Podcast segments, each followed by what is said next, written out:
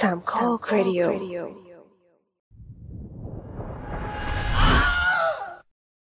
บทที่หนึ่งชะตากรรมอันโหดร้ายของแอนดรูว์ทอนตันที่สองเรื่องราวมหัศจรรย์พันลึกในวันนี้ทั้งหมดเริ่มต้นขึ้นจากชายชื่อแอนดรูว์ทอนตันที่สองเขาเกิดที่เมืองเบอร์เบิร์นรัฐเคนตักกี้ สหรัฐอเมริกา ในวันที่ 30 ตุลาคมปี 1944 บ้านของเขาทำฟาร์มเลี้ยงม้าเมื่อเติบโตก็ได้เข้าเรียน high school ที่เมืองเล็กซิงตัน และได้เข้าร่วมชมรมโปโล ในช่วงยุค 60 เขาเข้าศึกษาในโรงเรียนเตรียมทหาร และตัดสินใจสมัครเข้าร่วมกองทัพ เข้าไปประจำการที่ประเทศโดมินิกันในปี 1965 ต่อสู้จนได้รับเหรียญรางวัล Purple Heart หลังจากนั้นก็ลาออกเพื่อไปศึกษาต่อ แต่ก็ต้อง drop เรียนออกมาช่วยบิดาเลี้ยงม้าสำหรับแข่งขัน ในปี 1968 เขาก็สมัครเข้าทำงานเป็นตำรวจนครบาลของเมืองเล็กซิงตัน ร่วมกับทีมที่ดูแลงานเกี่ยวกับพ่อค้ายาเสพติดโดยเฉพาะ ในระหว่างทำงานแอนดรูศึกษาภาคค่ำในสายวิชาการบังคับใช้กฎหมาย และได้ปริญญาสาขากฎหมายโดยตรง จนในปี 1977 ก็ลาออกจากตำรวจ และใช้ความรู้จากทั้งการเรียนและการงานเอาไปประกอบอาชีพ ก็ลองคิดดูว่าคนที่เรียนเรื่องกฎหมาย และมีความรู้เกี่ยวกับการปราบปรามยาเสพติด ถ้าไม่ทำงานเป็นตำรวจ จะให้ทำงานอะไร ใช่แล้วก็พ่อขายยานั่นเอง ก็จากหน้ามือเป็นหลังตีน แอนดรูก็หันไปทำงานผิดกฎหมาย โดยในปี 1981 เขาถูกจับโดยตั้งข้อหาว่า ขโมยอาวุธจากกองทัพในรัฐแคลิฟอร์เนีย และมีส่วนรู้เห็นในการขนกัญชาจำนวน 1,000 กิโลกรัมเข้าสู่รัฐ เขาให้การปฏิเสธทุกข้อกล่าวหา ก่อนเดินทางออกจากแคลิฟอร์เนีย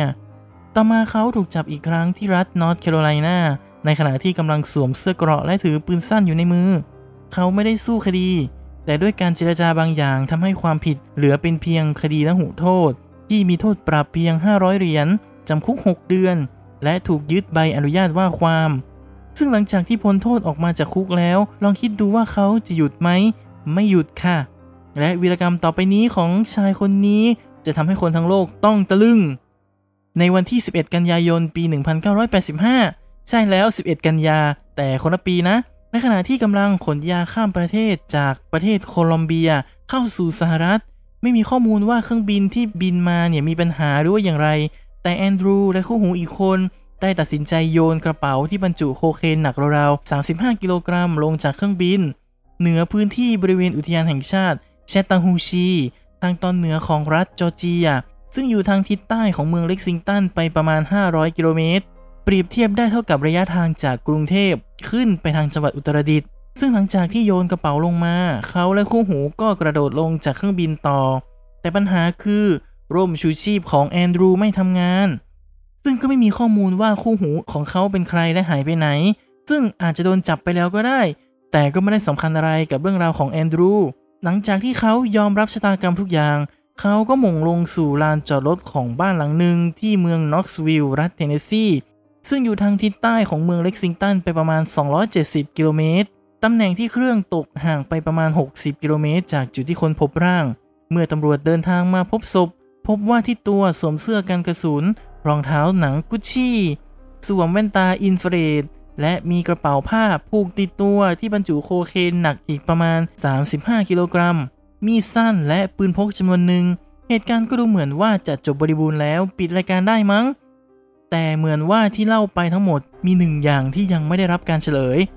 และมันได้โผล่เข้ามาในเรื่องราว หลังจากเหตุการณ์ 3 เดือน มีคนค้นพบร่างไร้วิญญาณของหมีดำตัวหนึ่ง ภายในอุทยานแห่งชาติแชตตังฮูชีที่ได้กล่าวไป และมีร่องรอยของผงแป้งบนตัว ทีมสืบสวนของรัฐนำร่างของเจ้าหมีไปชนสูตรทันที และพบว่าในท้องของมันเต็มไปด้วยถุงพลาสติกที่บรรจุโคเคนจำนวน 40 ถุง หนักรวมกันประมาณ 35 กิโลกรัม และพบสาเหตุการตายที่เกิดจากอวัยวะภายในล้มเหลวจากผลของโคเคนเอง ซึ่งเอาจริงๆ แค่นิดๆหน่อยๆ ก็อันตรายกับคนมากๆแล้ว แต่นี่ 35 กิโลที่หมีตัวเดียวมันกินเข้าไป แถมถุงพลาสติกที่ห่อยังไปฉีกขาดในท้องด้วยทำให้มันละลายเข้ากระแสเลือดอย่างต่อเนื่อง น่าสงสารมากๆ ตำรวจก็ปฏิปต่อเรื่องราวจนโยงเข้ากับคดีของแอนดรูว์ทอนตันที่เสียชีวิตไปก่อนหน้านี้ เมื่อมีการรายงานข่าวออกไป ผู้คนก็พากันเรียกหมีตัวนี้ว่า Cocaine Bear หรือเรียกแม้กระทั่งพาโบลเอสโคแบร์ที่เป็นการล้อชื่อของพาโบลเอสโคบาร์พ่อค้ายาชื่อดังในตำนาน เรื่องราวของแอนดรูถูกนำไปเขียนเป็นหนังสือในชื่อ The Bluegrass Conspiracy และนำไปสร้างเป็นรายการทีวีด้วย บทที่ 2 ชะตากรรมอันโหดร้ายของพาโบลเอสโกเบร์หลังจากที่ค้นพบและปิดคดีได้ ต่อไปจะเข้าสู่สปินออฟของเรื่องราวนี้ นั่นคือชะตากรรมของหมีโคเคน ต่อไปนี้จะขอเรียกว่าพาโบรก็แล้วกันเพื่อความสะดวก มีการเปิดเผยจากอดีตหน่วยสืบสวนที่ทำหน้าที่ชนะสูตรศพว่า ถึงแม้ว่าพาโบรจะตายอย่างทรมาน แต่สภาพร่างกายของมันยังถือว่าอยู่ในสภาพที่ดีมาก จนทีมชนสูตรรู้สึกเสียดาย ถ้าจะเอาศพไปเผาทำลาย จึงล้างทำความสะอาดและสตัฟให้แข็ง เพื่อเอาไปตั้งโชว์เป็นอุทาหรณ์หน่วยงานจึงได้ทำการสตาฟและส่งร่างของมันกลับไปที่อุทยาน ทางอุทยานก็รับมาไว้และนำไปจัดแสดงภายในอุทยาน เวลาผ่านไปจนเข้าสู่ยุค 90 ได้เกิดเหตุไฟไหม้ป่าในพื้นที่อุทยาน เจ้าหน้าที่อุทยานก็ได้นำสิ่งของต่างๆ ที่สำคัญออกไปจากพื้นที่ให้ได้มากที่สุดก่อน และไม่ลืมจะยกพาโบลออกไปด้วย โดยนำไปฝากไว้ที่โกดังสินค้าที่เมืองใกล้เคียงพื้นที่อุทยานชื่อดาวตัน แต่ด้วยความวุ่นวายต่างๆ ของเจ้าหน้าที่ในระหว่างไฟป่าจึงทำให้สัตว์สตัฟฟ์ทั้งหลายถูกขโมยสูญหายไป รวมไปถึงพาโบลด้วย ทางอุทยานไล่ตามหาทรัพย์สินส่วนใหญ่กลับคืนมาได้จากร้านขายของเก่าแห่งหนึ่ง ที่เมืองเนชวิลล์รัฐเทนเนสซีห่างจากเมืองเล็กซิงตันไปทางตะวันตกเฉียงใต้ประมาณ 340 กิโลเมตร เปรียบเทียบได้เท่ากับระยะทางจากกรุงเทพไปจังหวัดชัยภูมิ แต่สิ่งที่ต้องการที่สุดอย่างพาโบลกลับไม่อยู่ที่ร้าน จากการหาข้อมูลมาเข้าใจว่าเจ้าของร้านก็น่าจะถูกจับในข้อหารับซื้อของโจร และต้องโดนบังคับให้ข้อมูลเพิ่มเติม เขาก็คงแจ้งว่าไม่รู้เรื่องราวของสัตว์สตาฟที่ไปรับมาเลย โดยเฉพาะเรื่องราวของหมีตัวนี้เขาก็ไม่รู้ แต่ก็ได้ขายพาโบลเนี่ยไปให้กับเวลอนเจนนิงส์นักร้องคันทรีชื่อดังไปแล้ว แน่นอนว่าตำรวจเดินทางไปสอบถามเวลอนเจนนิงส์เขาตอบว่าจริง ๆ แล้วเจ้าของร้านรู้เรื่องราวอยู่แล้ว และตอนที่หมีมาถึงก็ได้โทรเรียกตนไปดูเป็นคนแรก เพราะรู้ว่าตนชอบสะสมของเก่าๆและสัตว์สตาฟอยู่แล้ว ซึ่งเจ้าของร้านเล่าเรื่องราวของหมีและความเกี่ยวข้องกับแอนดรูทอนตันได้เป็นฉากๆ ซึ่งตนไม่รู้เลยว่าถูกขโมยมา ถ้ารู้เช่นนั้นตนคงไม่ซื้อมาแน่นอน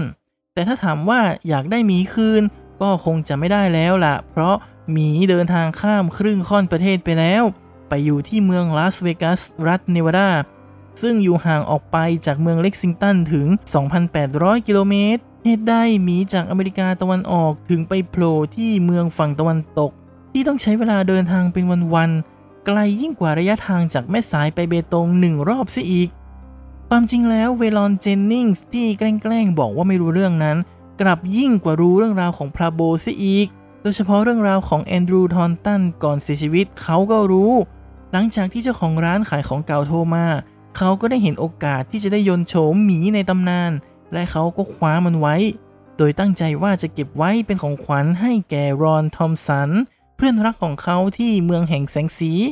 ตัวละครใหม่อีกตัวที่ส่งผลกระทบสำคัญต่อชะตากรรมของหมีโคเคนรอนทอมสันเป็นนักธุรกิจจากเคนตักกี้ แต่ก็ย้ายไปทำธุรกิจที่เมืองลาสเวกัสก็คงจะนึกภาพกันออกว่าไม่ใช่ธุรกิจสีขาวเท่าไหร่ที่นั่นเขาได้รู้จักกับเวลอน และพึ่งพาอาศัยกัน และมีการตั้งข้อสันนิษฐานว่าแอนดรูก็อาจจะเคยเป็นหนึ่งในคู่ค้าของรอนด้วย หลังจากที่เวลอนมอบพาโบลให้ เขาก็เอาไปเก็บรักษาไว้ในอพาร์ตเมนต์ส่วนตัวที่เมืองลาสเวกัสนั่นเอง หลังจากที่เวลอนเสียชีวิตในปี 2002 และรอนเสียชีวิตในปี 2009 ทรัพย์สินของรอนทั้งหมดก็ถูกนำไปประมูล รวมไปถึงพาโบลด้วย เจ้าหมีก็ได้ย้ายบ้านอีกครั้ง ไปอยู่กับจู้ถาง ชายชาวจีนที่อาศัยอยู่ที่เมืองเรโนรัฐเนวาดา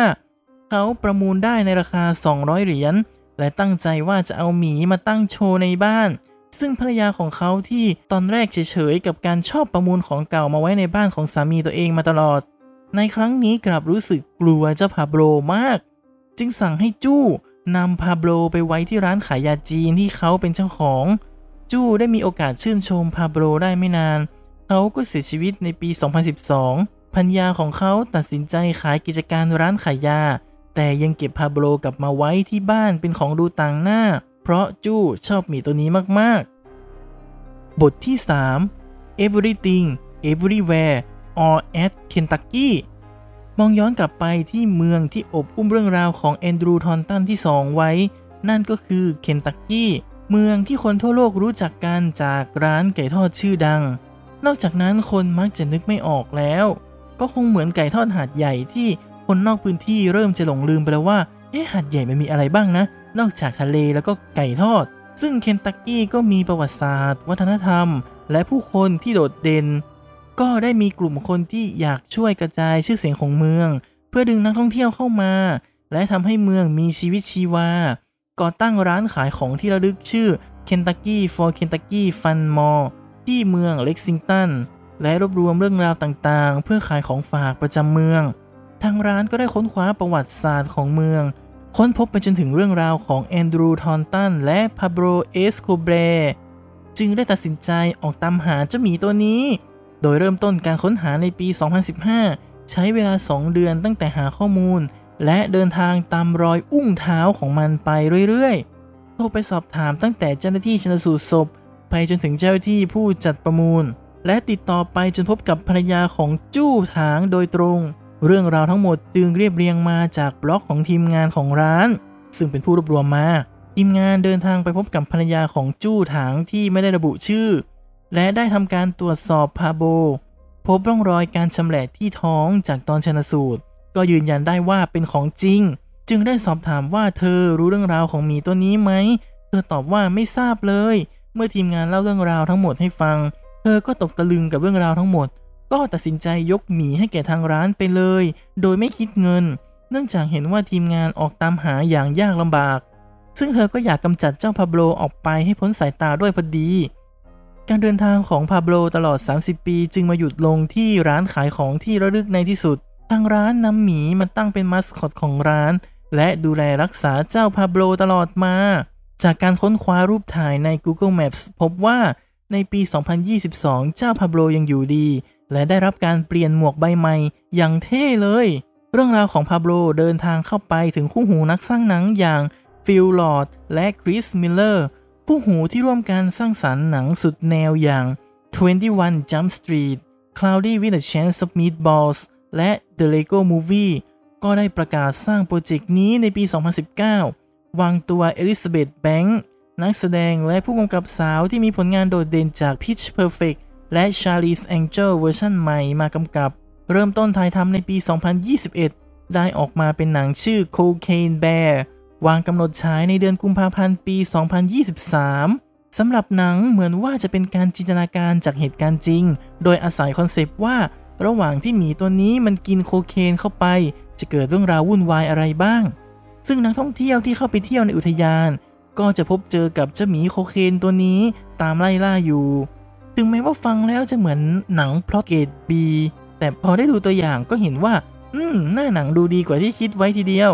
เป็นหนังแนวไล่เชือดเอาตัวรอดที่มีความ comedy เล็กน้อย มี CG ก็ดูไม่ขี้เหร่เลย หนังจริงๆ จะเมากาว เอ้ย เมาแป้ง เออ เออ เมาได้ขนาดไหน คงต้องติดตามกันต่อไป ทั้งหมดเป็นชะตากรรมของคนและหมีที่ไม่น่าจะเกี่ยวข้องกันได้เลย ใช้ชีวิตคนละโลกแท้ๆ แต่ต้องมาตายตามกันอย่างประหลาด และนำพาเรื่องราวไปไกลหลายพันไมล์เป็นเวลามากกว่า 30 ปี โลกเราใบเล็กแค่นี้แต่ค้นพบสิ่งใหม่ ๆ ได้ทุกวันจริง ๆ นั่นคือทั้งหมดของรายการ The Spin Off รายการที่จะสปินคุณออกไปพบกับสิ่งละอันพันละน้อยที่คุณอาจมองข้ามไปในโลกภาพยนตร์ในวันนี้